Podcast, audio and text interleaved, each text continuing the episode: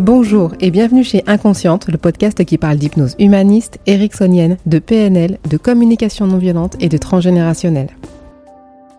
Je m'appelle Pascaline Nogrette Mipoudou, hypnothérapeute à Bordeaux et facilitatrice en communication non violente. Passionnée par le corps et l'esprit et les liens entre les deux, je suis très motivée pour partager et simplifier tous ces outils que j'ai découverts toute seule en formation ou dans les bouquins. Aujourd'hui, je reçois à nouveau Elisabeth Horowitz pour son dernier livre, L'action qui libère, 200 actes et rituels symboliques. Un livre que j'ai reçu à sa parution début 2022, une page par acte symbolique. On y retrouve le dessin, les masques, les lettres à écrire, parfois à envoyer, les vêtements et accessoires et les actes libérateurs de toutes sortes. J'ai découpé cette interview en trois parties pour que ce soit plus confortable pour vous et puis pour moi aussi, en vrai. Dans cette première partie, Elisabeth nous parlera dessin, figurines miniatures et masques à porter et thérapie narrative par les lettres. Je vous ai directement coupé les bonjours, comment ça va, parce que en fait ma voix était pas terrible sur l'enregistrement, donc euh, vous entendrez principalement Elisabeth. Alors c'est un ouvrage pratique, il y a donc 200 actes symboliques, un acte par page, voilà, qui propose une variété d'actes et de rituels euh, immédiats, gratuits, accessibles à tous. Voilà, euh, selon différentes euh, différents questionnements que l'on peut avoir. Ça peut être des problèmes de couple, des problèmes qu'on a eu dans l'enfance. voilà, ça peut être des, des, choses très pratiques. Voilà, donc je, je propose des solutions immédiates que je détaille donc dans l'ouvrage avec quelques références, c'est vrai, au niveau de la psychothérapie brève, au niveau de la thérapie narrative, voilà. Donc je, c'est un livre qui est sourcé, hein, voilà. Donc il y a ma pratique, il y a mon expérience, mais tout ça vient aussi euh, des différents courants euh, américains ou européens en, en, psychothérapie brève, voilà, pour proposer des, des, des, choses très très immédiates, très pratiques. Alors ça marche parce que euh, en fait, dans la thérapie classique, on va parler des problèmes. Mais là, dans ce, ce genre de thérapie brève, euh, on va aller au-delà de la parole. Tout l'intérêt est de symboliser justement une situation, une difficulté, mais sans passer par la parole. Alors comment on va pouvoir utiliser des photographies, euh, des vêtements, écrire des lettres, voyez, ou autres actes, euh, justement pour euh, que notre psyché puisse euh, en fait élaborer des solutions? Et euh, donc voilà, tout l'intérêt, c'est de faire abstraction du langage. Euh, Qu'est-ce que vous feriez si vous ne parliez pas de votre problème? Qu'est-ce que vous feriez pour le résoudre sans en parler? Donc, bah, vous pouvez le dessiner, hein, vous pouvez le modeler, euh, vous pouvez faire un tas de choses sans parler du problème. Mais toutes ces petites actions vont permettre justement d'apporter des solutions différentes, puisque c'est, on va faire appel à différentes zones de notre cerveau. Hein voilà. D'ailleurs, on sait très bien qu'on peut passer parfois des années en psychanalyse sans forcément résoudre les problématiques. Ça, ça signifie quoi? Que la parole ne suffit pas. Oui, ou l'accompagner quand, par exemple, vous parlez de, l'autre, de votre enfance. Mais si, si vous parlez de votre enfance en étant habillé comme quand vous étiez un enfant, voyez, ça va avoir beaucoup plus d'impact. Voilà. Donc, on peut cumuler parole et actes symboliques ou on peut faire des actes symboliques seuls qui ne vont plus passer par la parole. Voilà, on a le choix. Alors, euh, en fait, euh, la première chose qu'on peut faire quand on a une difficulté, c'est la dessiner.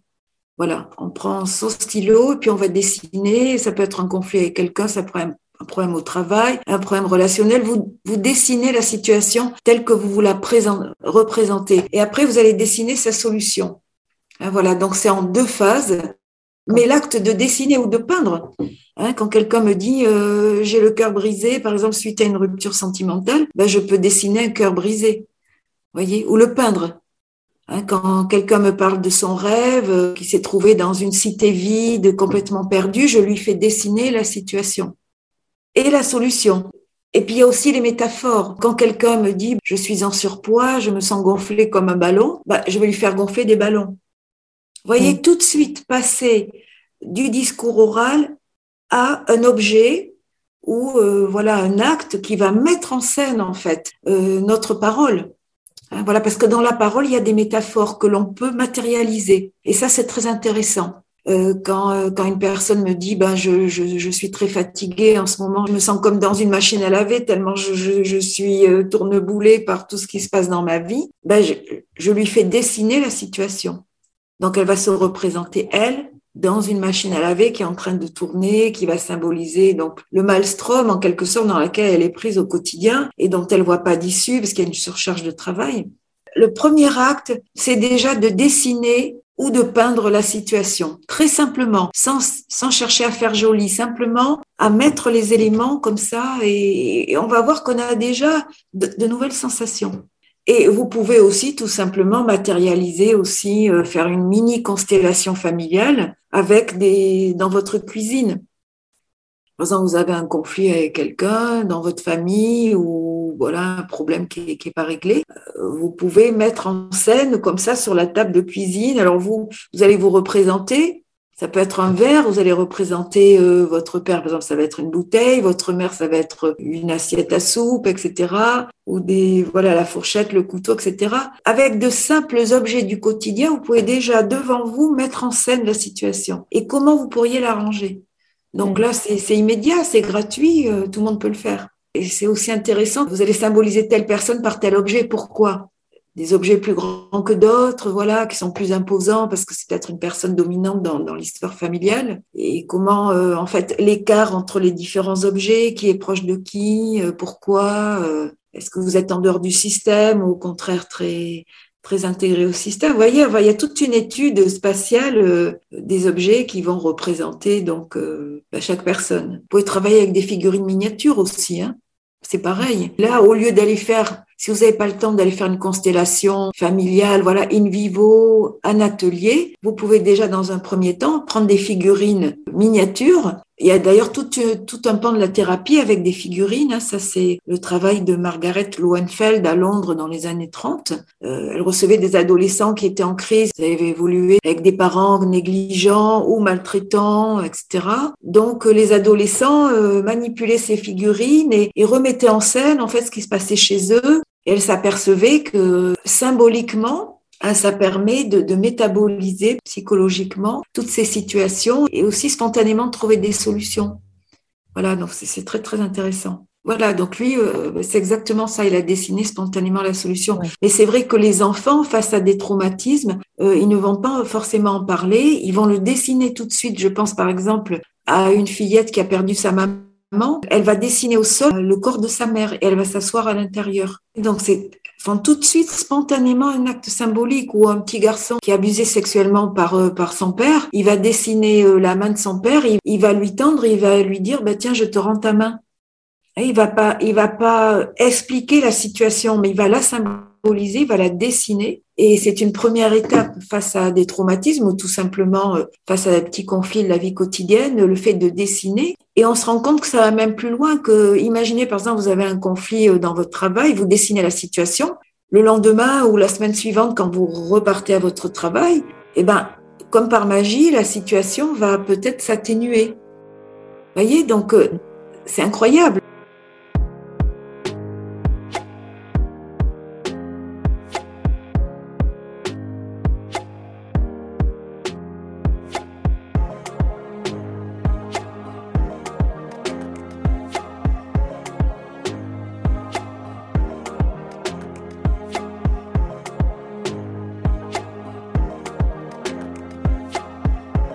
Je, fais faire des masques tout à fait simples. il y a deux sortes de masques. Euh, pour les, personnes qui sont fusionnées avec un de leurs parents, généralement avec la maman, parce que voilà, pour les, situations monoparentales, quand vraiment on sent qu'on est trop en symbiose avec un des parents, je fais agrandir la photographie du visage du parent pour s'en faire un masque que l'on va porter. C'est-à-dire pour quelque part amplifier la fusion et pour pouvoir mieux s'en détacher. Et c'est vrai que là, j'ai le témoignage récent d'une consultante qui, qui, vivait avec sa maman et qui était trop, trop, vraiment euh, trop, trop fusionnelle et qui a porté le, le, le, masque du visage de sa mère pendant quelques jours. Alors, ça peut être autant de jours que son âge, ça peut être autant de minutes aussi que son âge, parce qu'il y a aussi un rythme hein, dans l'acte symbolique. Respecter une temporalité qui va parler à l'inconscient. Et euh, elle m'a dit, mais c'est incroyable, quand j'ai mis le masque de ma mère, je me suis sentie devenir ma mère, vraiment. Et je ressentais ce qu'elle ressentait. Ça paraît anodin, mais, mais finalement, et, suite à cet acte, sa mère, comme par magie, a décidé de, de déménager dans un autre quartier. Donc, ça, vous voyez, il n'y a pas eu d'explication, il n'y a pas eu de mise au point. Simplement, elle a porté le masque, elle a amplifié le symptôme. Il y a d'autres sortes de masques qu'on peut faire. On peut porter donc le masque d'un parent avec qui on est en fusion ou au contraire que peut-être qu'on a euh, le parent est parti et il nous a manqué. Mais aussi on peut aussi euh, dessiner un masque sur du carton puis le découper. Ça va être le masque de nos émotions. Si par exemple on est triste, on se sent seul, etc. Ben, on dessine sa solitude, on dessine sa, sa peur, son ennui, etc. Et on va parler au masque comme c'était une entité autonome qu'on a détachée de soi. Alors, on va pas le porter, mais simplement on va le dessiner, on va le regarder, et pour la première fois, on va voir à quoi ressemble notre émotion. Puis là, c'est gratuit, vous voyez, encore une fois.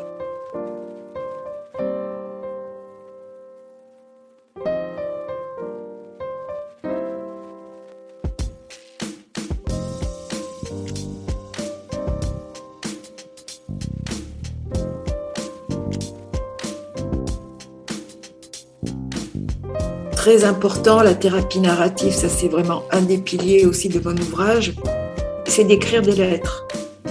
Donc là aussi, c'est très simple. Prenez une feuille de papier, tout le monde en a chez soi, un crayon. Évidemment, c'est surtout pour les personnes qui se sont senties maltraitées dans leur enfance. Ça peut être des maltraitances orales quand on leur a dit euh, beaucoup de critiques, quand euh, il y a eu des prédictions négatives, quand euh, voilà. Donc il y a toute la maltraitance orale qui quelquefois a l'air de rien, mais qui finalement est très grave. Mm. Puis bon, évidemment, il y a les, les maltraitances, les abus sexuels. Bon là, c'est très très grave. Donc là, on va écrire aux parents en cinq points.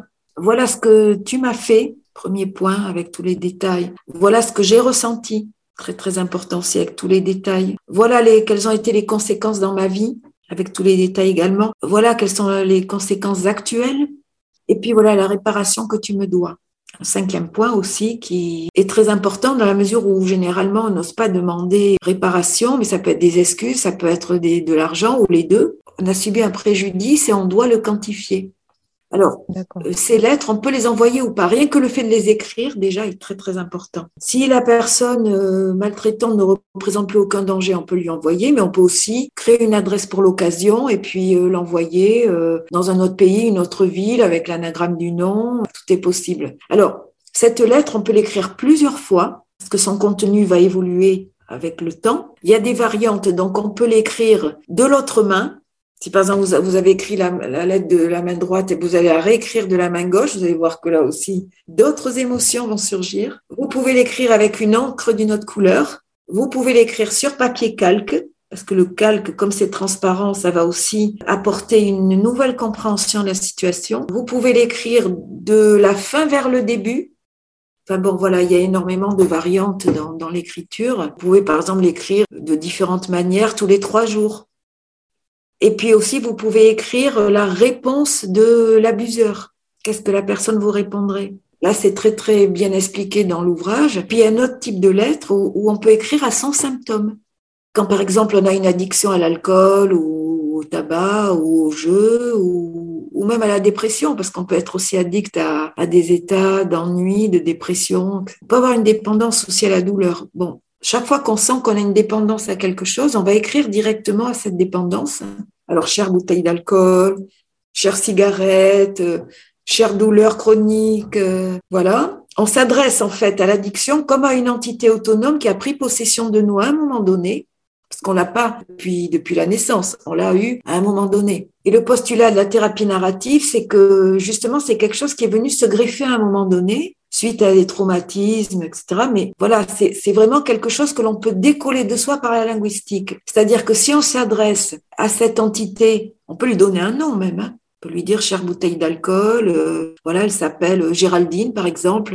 bah, nous nous retrouvons tous les soirs à telle heure. Tu me permets de surmonter euh, ma solitude. Toujours remercier l'addiction parce qu'elle a une fonction protectrice, mais aussi dans un deuxième temps dire bon ben il est peut-être temps de d'espacer nos rencontres. À un moment donné, il serait peut-être temps de nous séparer parce que ma santé empathie, etc. Mais ça dans la thérapie narrative c'est aussi très très fort et, et beaucoup de gens se sont guéris. Par exemple, ceux qui ont inventé cette thérapie narrative sont deux, Australiens. Ils ont soigné beaucoup d'adolescents anorexiques qui étaient au seuil de, la mort, hein, qui vraiment ne, mangeaient plus du tout. Par la linguistique, c'est-à-dire qu'au lieu de dire bah, tu es responsable de... Non, ils disaient regarde, regarde cette, cette entité qui a, pris possession de toi et qui te prive du plaisir de manger.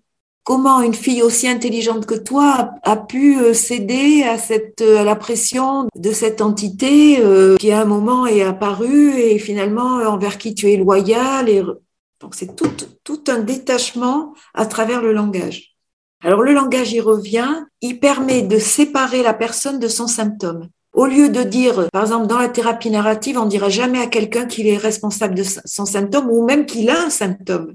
Ils diront non, à un moment donné, telle entité sous forme de dépendance à l'alcool, telle addiction a pris possession de vous, mais euh, voilà, vous allez vous adresser à elle. Le génie, c'est de s'adresser comme, comme à une autre personne en fait, qui est venue mais qui peut repartir parce qu'on a pu s'adresser. Euh, alors c'est pas une seule lettre. Là, on va écrire chaque semaine, et là, le contenu des lettres aussi va va évoluer. Hein, bien évidemment. Voilà, c'est la fin de ce premier épisode sur ce livre d'Elisabeth Horowitz intitulé L'action qui libère. Le prochain épisode parlera d'actes libérateurs pour le pipi au lit, d'actes symboliques avec les vêtements, les accessoires et une petite astuce pour les couples qui se chamaillent. Et oui, ça existe encore. Voilà, en tout cas, j'espère que cet épisode vous a plu. Retrouvez-moi sur Instagram podcast-inconsciente, sur Doctolib pour les rendez-vous visio présentiels. Inscrivez-vous à la newsletter de Ocha pour les coulisses du podcast. Euh, ça me rapporte rien de plus, mais euh, je trouve ça très sympa. Pensez aux 5 étoiles et aux commentaires pour que ce podcast soit écouté encore plus largement. Et Tipeee est toujours là. Merci et à très très bientôt.